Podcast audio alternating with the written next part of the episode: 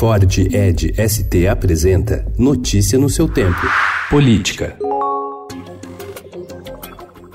O ministro da Justiça e Segurança Pública, Sérgio Moro, vai hoje ao Senado para dar explicações sobre supostas mensagens que teria trocado com procuradores da Lava Jato e que sugerem uma atuação conjunta dele quando juiz federal com os investigadores. Moro encara um Senado que, na tarde de ontem, pautou para a próxima semana um projeto de lei que pune justamente o abuso de autoridade praticado por magistrados e membros do Ministério Público. Além de Moro, a CCJ do Senado também vai ouvir o coordenador da Força Tarefa Tarefa da Lava Jato em Curitiba, Deltan Dallagnol.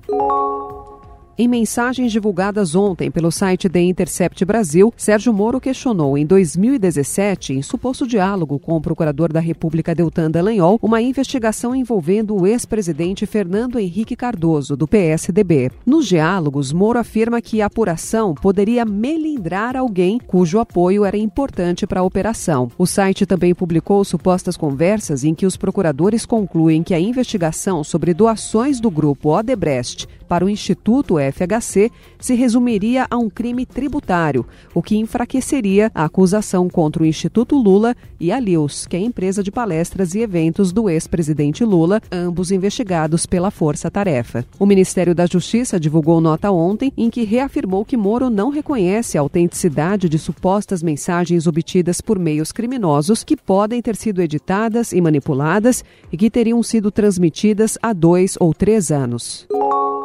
Com 478 votos, o subprocurador-geral Mário Luiz Bonsalha ficou em primeiro lugar e encabeça a lista tríplice que a Associação Nacional dos Procuradores da República encaminha hoje ao presidente Jair Bolsonaro para a sucessão da atual Procuradora-Geral da República, Raquel Dodge. Ex-integrante do Conselho Nacional do Ministério Público e do Conselho Superior do MPF, Bonsalha adotou um tom corporativista durante a campanha e possui experiência na área criminal.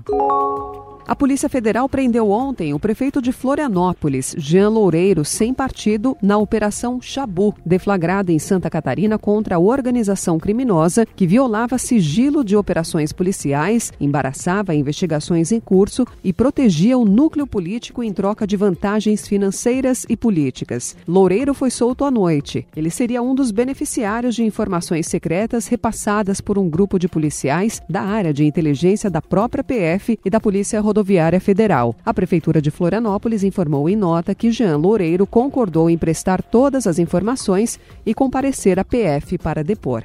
Notícia no seu tempo. É um oferecimento de Ford Edge ST, o SUV que coloca performance na sua rotina até na hora de você se informar.